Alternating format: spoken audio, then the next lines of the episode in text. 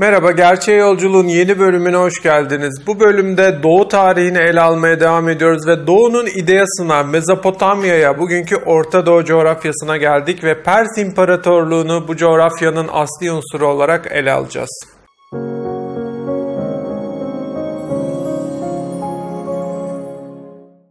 Doğu'da daha önce ne görmüştük hatırlayalım. Çin ve Hint uygarlıklarını görmüştük. Çin bir varlıktı ama boş bir devlet varlığıydı. Yani içi tamamen boş, özgürlüksüz, katı, despotik bir yapıydı.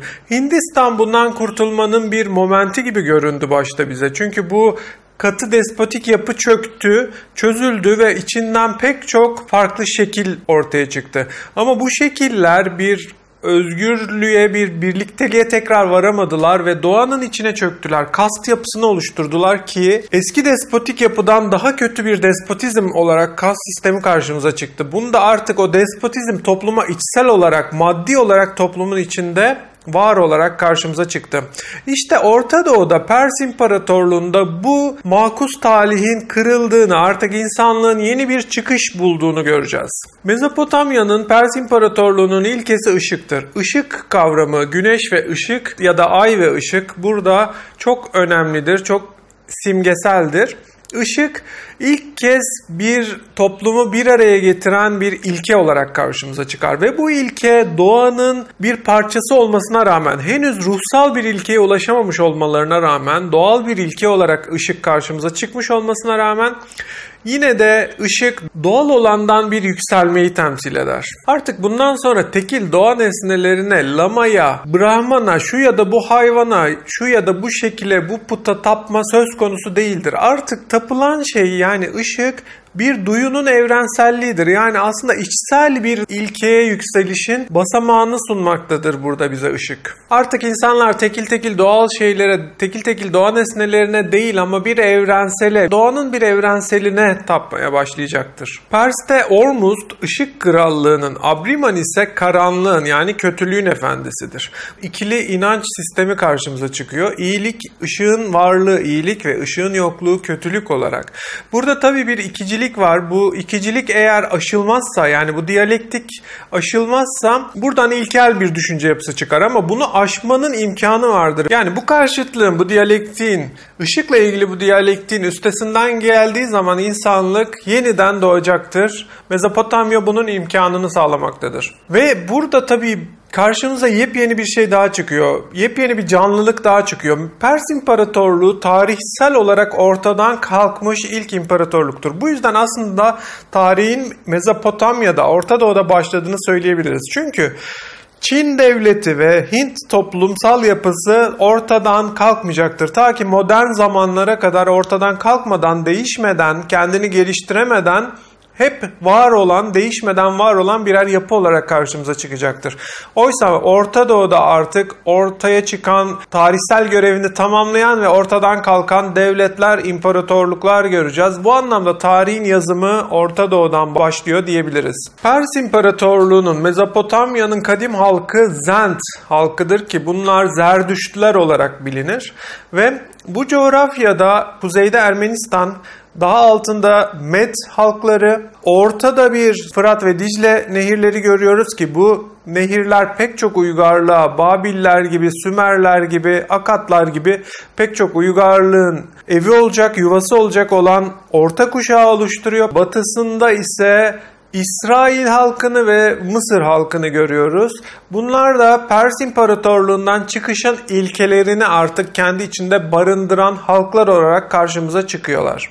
Daha önce bahsettiğimiz Ermenistan ve onun altında Met halklarından bahsettik. Metler aynı Persler gibi bir dağ halkı olarak tarihte karşımıza çıkıyorlar. Hazar Denizi'nin güneyinde ve güneybatısında yer alıyorlar. Burada temel ilke kaba kuvvet oluyor metler arasında. Yani yabanıllık, kaba güç, ilkellik ve savaşçı bir cesaret, savaşçı bir cesurluk bu halkın temel ilkesini oluşturuyor. Burada Fırat ve Dicle nehirlerinin suladığı zengin bölge Pers İmparatorluğu'nun zenginlik ilkesini oluşturuyor. Yani o gövde, ana gövdeyi zengin bir kuşak oluşturuyor Mezopotamya'dan. Ticareti, lüksü, madenleri, zenginliği ve üretimi, tarımsal ve sanayi üretimiyle karşımıza çıkar. Büyük bir zenginlik fışkırır Mezopotamya'da. Buradaki temel tarihsel unsur Babil Krallığı'dır. Sümerler, Akatlar, Asurlular yine bu bölgede yer almış zenginlik ve refah toplumlarını,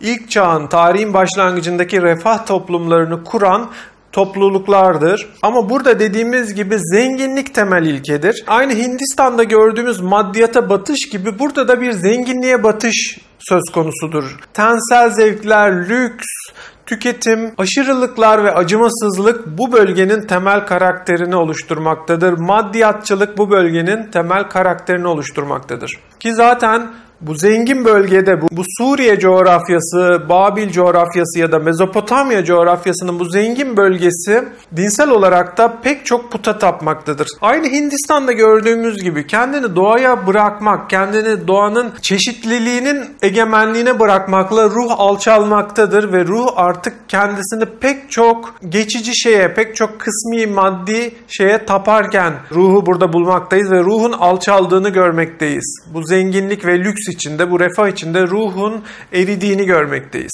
Buradan çıkışı bize sunacak anahtarı ise İsrail toplumu ve Mısır toplumu vermektedir. Ruhun bu alçalışına ilk itiraz Yahudiler içinde, İsrail toplumunda, Mezopotamya coğrafyasında, İsrail toplumunda karşımıza çıkıyor. Pers coğrafyasının, Mezopotamya'nın ilkesi ışık demiştik. Daha önce doğal bir ışık söz konusuydu ama artık İsrail ile birlikte ruhsal bir ışık temel ilke haline getiriliyor. Artık o Mezopotamya coğrafyasındaki maddiyata batmışlığa karşı temel ilkeyi ruha koyan, temel ilkeyi Yehova yapan, bir yapan ve ruhsal öğe yapan halk İsrail halkıdır. Artık bugüne kadar tarihte ilk olan, her şeye egemen olan doğa bir yaratıya indirgenir. Ruhun bir yaratısına indirgenir ki bu artık özgür düşünceye açılacak bir kapı olarak karşımıza çıkıyor. Eski ahitte yazan bu ruhun her şeye egemen olması ilkesi. Ancak bu Yahudi ruhsallığı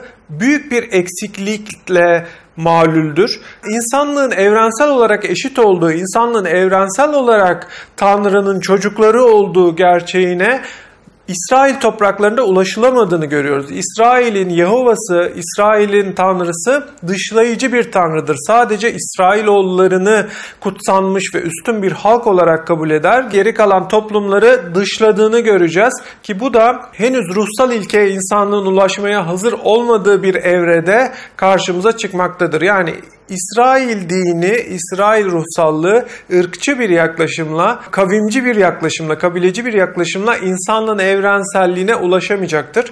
İnsanlığın evrensel birliği ve ruhun egemenliği ilkesine doğru ilerleyişi devam edecektir.